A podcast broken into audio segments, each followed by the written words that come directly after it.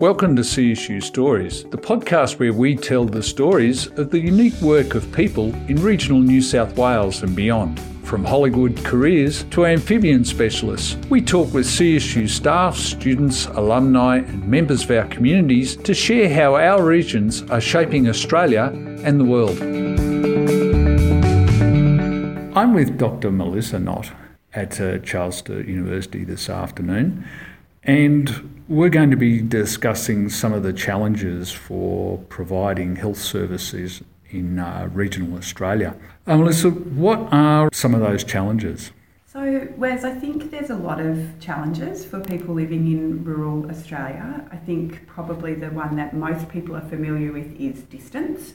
So, distance between where people live and their closest healthcare provider, and particularly the distance between where people live and access to specialist care services. In addition to that impact of distance, when people do need to access those services, there's additional costs associated. People need to leave their communities and need to leave their families behind. So that it's a really big decision for people to actually go and access healthcare services. So as a result, often people are leaving it much later to access health and what we know is that people who are living in rural areas actually have a higher incidence of chronic condition. And, and I think there is a relationship between the fact that it is so hard to access healthcare services that people delay and delay and delay. So mm. by the time they actually get to go and see a doctor or go and see a therapist. It's actually the condition's already in a really advanced stage, and then it's bringing with it lots of secondary problems. So we're not getting in early enough to identify medical conditions when they first happen. Therefore, there's this increasing burden of, of care. And so, people living in rural areas are at higher risk of cardiovascular disease, they're at higher risks of stroke, higher risk of diabetes. So, lots of things that then impact on their life and their general health and well-being. We also know that people in rural areas have a higher exposure to injuries, so people working on farms, for instance, in mining, high speed motor vehicle accidents, so there's a much higher incidence of injuries, quite catastrophic injuries, and often at people who are in their working age, so then there's a flow on impact to reduced economic you know, availability within local communities and in individual families. So it's got really major community effects as well. Huge community effects. And then if we think about, you know, I've talked about lots of physical related things, the mental health of people living in rural areas is significantly affected. Particularly, uh, you know, at the moment we're going through drought in most of the eastern in, in the eastern states of Australia. And that puts huge pressure on families and on individuals. So mental illness is a significant issue in rural health. So it's it's the combination of mental health, physical health, access to services. So there's some real complex challenges for people in rural New South Wales and you know more broadly in rural Australia. Makes it very different to metropolitan areas, doesn't it? Makes it very different to metropolitan areas where you know your local GP practice is probably you know a few blocks away. You've probably got three, four, or more GPs who you can see there. There's specialists in every major hospital. There's outpatient services. There's community-based services. There's early intervention services for children. There's community health programs for people from all different cultural and ethnic diverse backgrounds. There's a huge number of services available. There's even language services. That's right. So, and you know, even just things like yeah, as you say, then language services in in metropolitan hospitals. There's good access to health translators, and we don't have access to any of that here in rural areas. So there's a real inequity in terms of access and it's even more ironic because those conditions are more prevalent in rural Australians, yet they have the lowest level of access to the services that they need to meet that mm. particular healthcare need. Charles Sturt University has been working for a while now in um, health services in regional areas. How is CSU addressing some of these needs? So the the part of CSU that I work in is the School of Community Health, and we do undergraduate training for occupational therapists, physiotherapists, speech pathologists, and podiatrists. CSU also does undergraduate training for dentistry, pharmacy, um, nutrition, dietetics, and we'll eventually start looking at medical training as well over the next couple of years. So we are really committed to training the future, really, of our health workforce and providing students with opportunities to do workplace learning. So, practice in rural settings, so working with local communities in local hospitals or local healthcare centres, local aged care facilities, so that students get a really first hand experience of what it's like to work in healthcare. And that's really supported by the relationships that CSU has created with all those local health service providers. And what's it mean also for, for example, your own research that um, you do yeah. in uh, regional areas?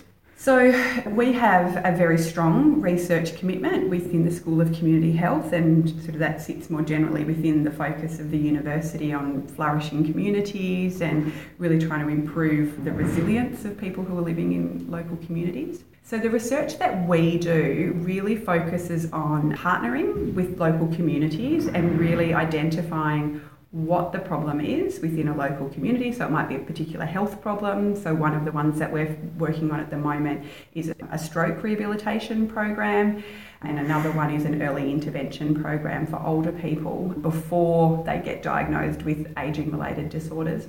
And our students get the opportunity to be involved in those projects. And so they not only develop research skills in terms of understanding a, a, research question and how to collect data and evaluate that data to answer the question. But they also get experience with being able to talk to people about, you know, in a real world situation or in a real hospital situation, about how their health is being impacted on. They get an understanding about how to work in multidisciplinary teams. They get experience with understanding, you know, that wider context of health. And I think because our students are often drawn from local areas, the things that we do research on often really hit home with our students because they might have a family member who's had a stroke or they might have a family member who has a mental illness. And so they can really understand yeah, when we tried to go to the hospital, there wasn't a psychiatrist for my uncle to be able to see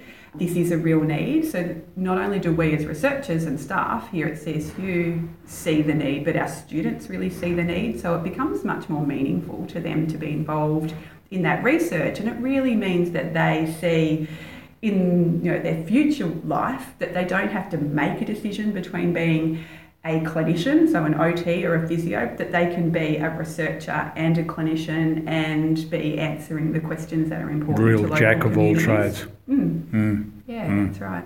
Mm. You mentioned your stroke research. Explain that a little bit. What have you been doing in that and what's the involvement of the communities been in that? Yeah, so it's been a really exciting project over the last two years.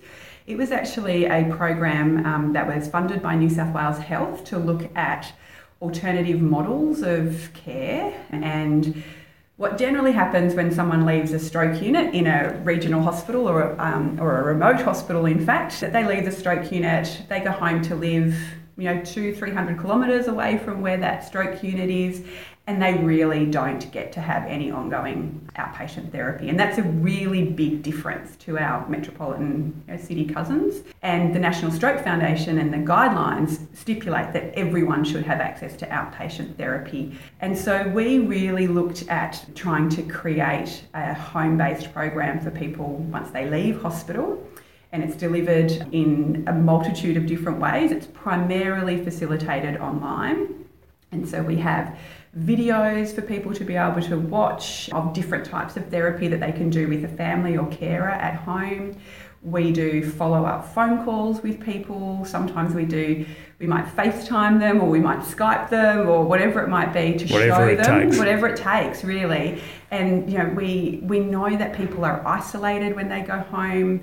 They've been really well supported in hospital and they've had therapists and doctors and nurses telling them what to do, when to do it, how to do it, and they go home and suddenly it just feels like they've just dropped through this big hole in the ground of healthcare. So that program was really about how we can enable people once they go home to take a little bit more control over their own rehabilitation. And that's been incredibly successful.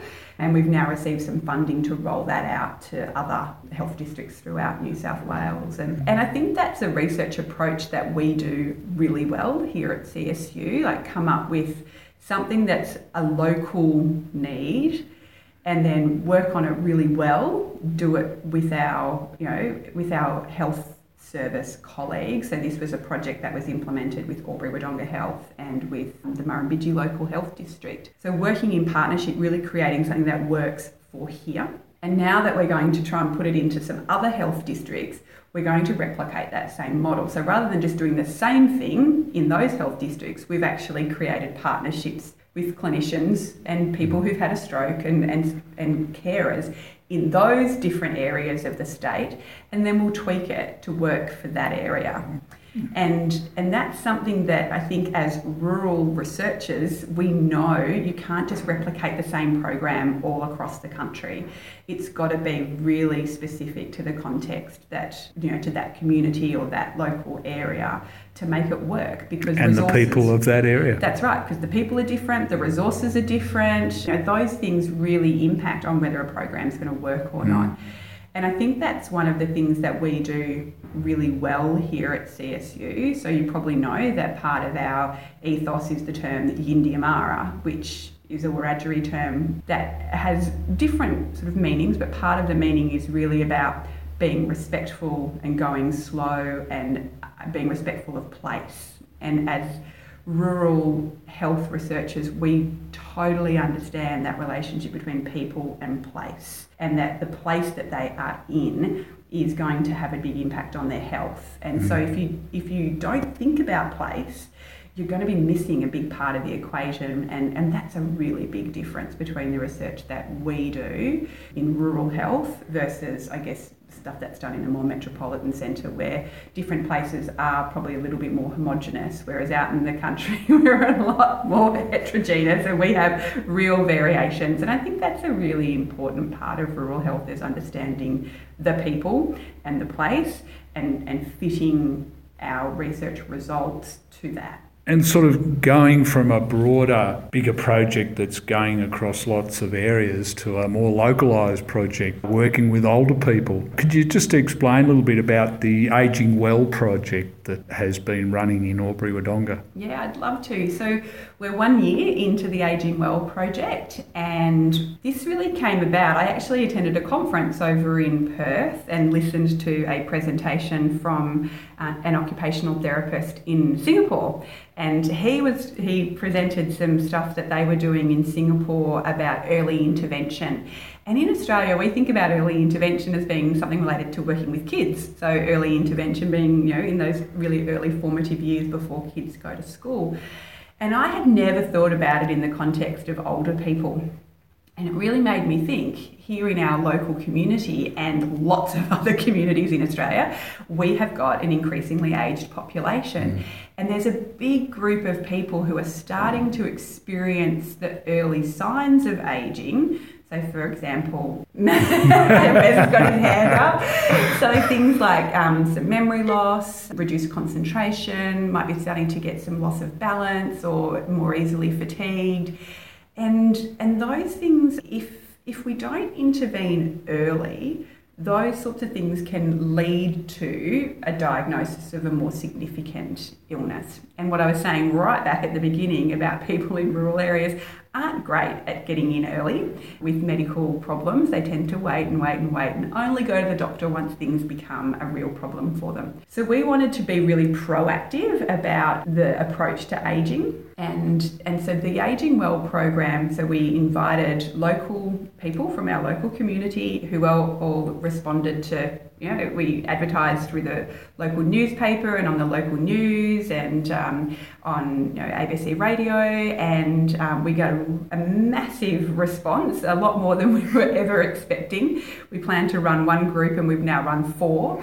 as a result of that. And it's really a program that gets in early and teaches people how to be much more aware of what they're doing to reduce the risks of things like falls. So that when they're you know when you hop up to go and get something from another room at home rather than just just jumping up and going and doing it actually stopping and thinking where am I going to, what am I doing, and then doing it in a way that's going to you know make sure that you're concentrating a lot more on what you're doing, that you're not going to you know, end up having a fall along the way. Because most people, when you say to them who's had a fall, oh, what happened? They're like, oh, I don't even really know. I was just sitting there, and then the next minute I was down on the ground. So most people fall when they're not really paying a lot of attention.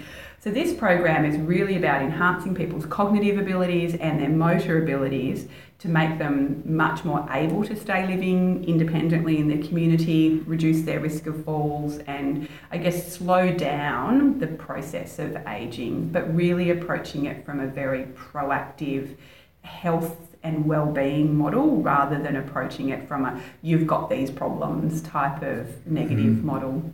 And we've actually got our students involved in that program, which has been brilliant.